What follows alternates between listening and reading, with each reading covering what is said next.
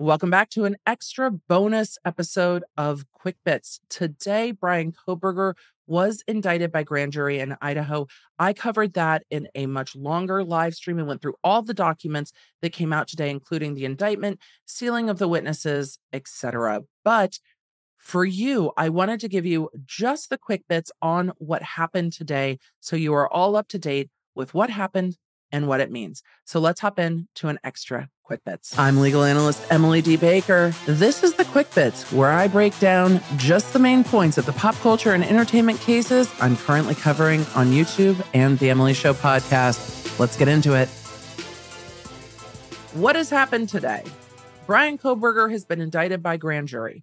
That means that there will be no preliminary hearing.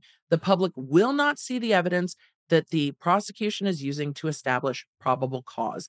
This grand jury indictment means the case is now moving towards trial. In Idaho, there is a six month time limit to go to trial unless the defendant waives his speedy trial rights and determines that there can be more time. On Monday, May 22nd, the defendant will be in court to be arraigned on this indictment. He will be told the charges against him and have the opportunity to enter a plea. That will generally be a not guilty plea. Have wild things happened? Is it an outside possibility that he could be like, plead guilty? Yeah, but not really. So it is most likely that on Monday, Bryan Kohberger will plead not guilty for the first time. A plea has not been entered in this case yet. There is also still the outstanding matter of the gag order, but the gag order is presided over by the preliminary hearing judge. That judge no longer has this case. This case has now moved to a different court. It has moved up in the court system to a different judge. So, whether or not that hearing will be taken off calendar and determined to be moot, we will see. Will the new judge enter a gag order? We will see.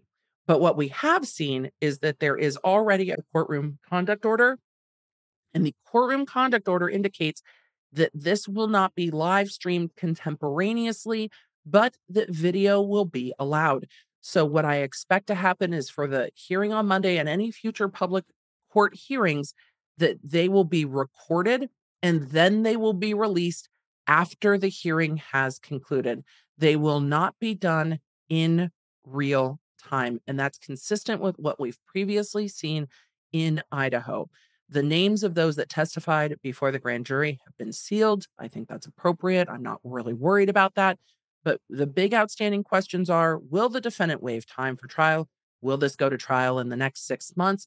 Will the prosecution even entertain a plea? Is the prosecution seeking the death penalty? And what is going to happen with the gag order? Thank you for joining me for this bonus episode of Quick Bits. Hopefully, it was helpful. If you have any questions and you are on YouTube, drop them in the comments.